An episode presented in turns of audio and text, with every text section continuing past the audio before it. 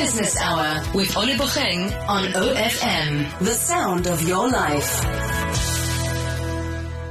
Considering OFM's broadcast region, Central South Africa, which includes the Free State, Northern Cape, Northwest, and South Gauteng, what are the DA's focus areas in terms of the region? Well, obviously, there's a huge opportunity here in the Free State because of the internal factionalism within the ANC. The purging of Ace Magashule is going to have an impact on the ANC's majority here in the province. And we see the Free State as one of the strategic provinces that we'll be tackling in the next election. Gauteng is obviously the other one where the ANC has a one seat majority. And of course, KwaZulu Natal, where a very fruitful working relationship with the Inkatha Freedom Party has meant that there's a very good possibility that that province could also fall. Just imagine what we could do here in the Free State with a new government. This province has really been the epicenter, ground zero of state capture. It's where state capture was invented. And I think it could do with a really good dose of clean, accountable government. And I think a large part of the of the problems in the municipalities could also be solved by the change of a provincial government. Why do I say that? Because a cooperative governance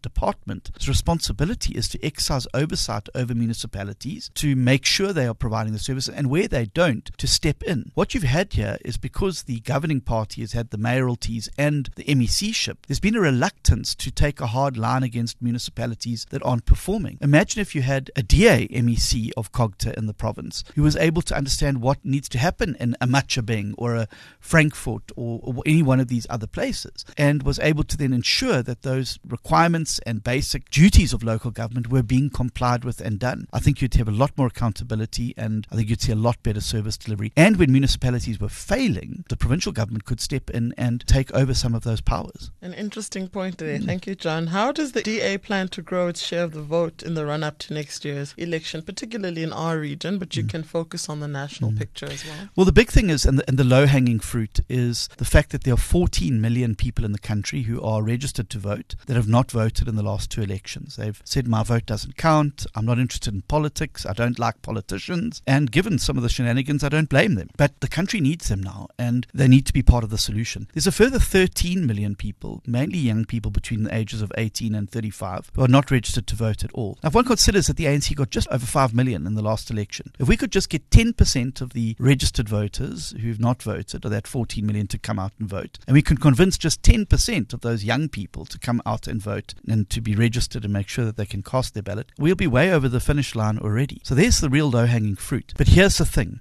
it is the duty now of the opposition and parties like the DA to put on the table a compelling alternative to the ANC. It's not good enough just to say the ANC is doing a bad job. It's to be able to put a compelling offer to, to voters on the table. And we're very lucky in that regard in that we have a track record of governance where we've been given the opportunity to govern, whether it's Midvaal in Gauteng, Umgeni in KwaZulu-Natal, Fezile Dabi here in this province, where we've shown things can get better if people change their vote and that the way you live is is linked to the way that you vote. I also say that there's no way that anybody anymore can say, I'm not interested in politics, because you may not be interested in politics, but it's very interested in you. And it affects every aspect of your life from the moment you get up in the morning and put your light switch on, to the moment you open your tap and hopefully there's water there, to the school your children are at, to the job opportunity, the roads you travel on. All of this is linked to politics. So you have to be interested in politics. And you can throw stones, you can burn tires, you can barricade um, municipal buildings things, it's not going to make a difference. You've got to use the most powerful tool that you have to be an agent of change in the country, and that's a vote in the ballot box. Thanks, John.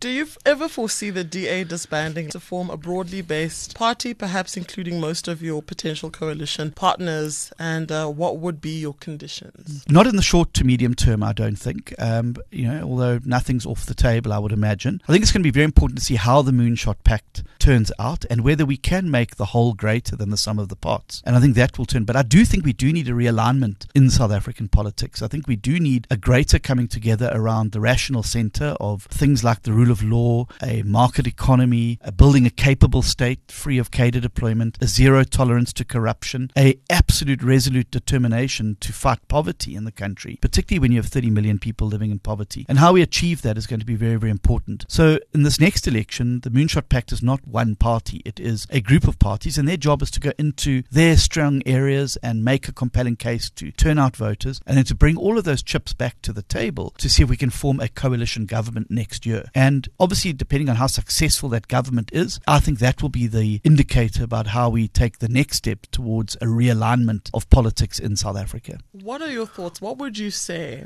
to a prospective voter? This is just off my head. Who's of the view that the DA isn't a unifying party mm. and doesn't address some of their issues that they have with respect to inequality in the country, mm. socio-economic inequality yeah. in particular? Sure, and I think it's a good question. I would say that the DA is the only party that's doing something quite unique in South Africa, and that's to bring different lang- languages, races, cultures together around a common set of values and principles. It's very easy and lazy politics to find a ethnic group, a race group, a language group, and then whip them up to the feeling that they're under siege and then turn them against each other. That's not what we're about. That's why we fight for non racialism, equality before the law, and all of those foundational principles. I would also say that if one looks at the track record of the parties as well, there's only one party that's fighting inequality in South Africa. There's only one party that's focusing on where the real tools to close the inequality that exists in South Africa are on the opportunity side of the economy. For the last 20 years, the ANC and others have been focusing on the trying to create an equality of outcome. We believe that the focus to address inequality is creating an equality of opportunity. If every child in this country,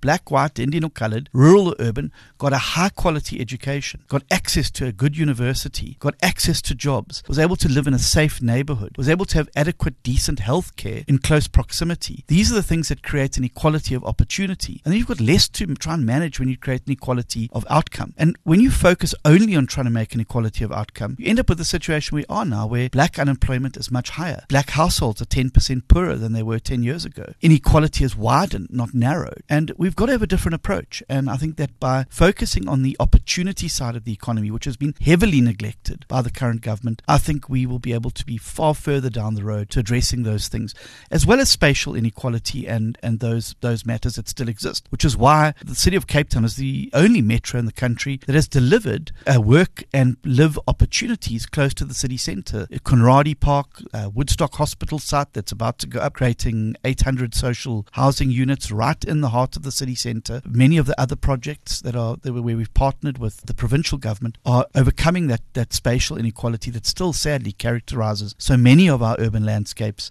so many years after freedom much, John. Any closing remarks on your visit to the Free State?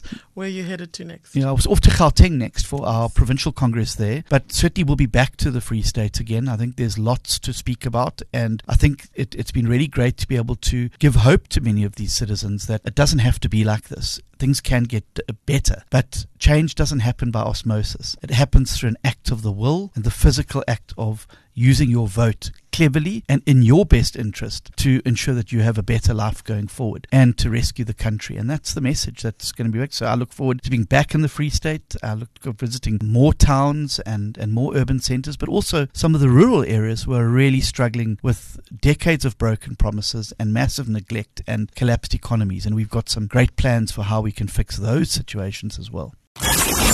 The Business Hour with Oli Bocheng on OFM, the sound of your life.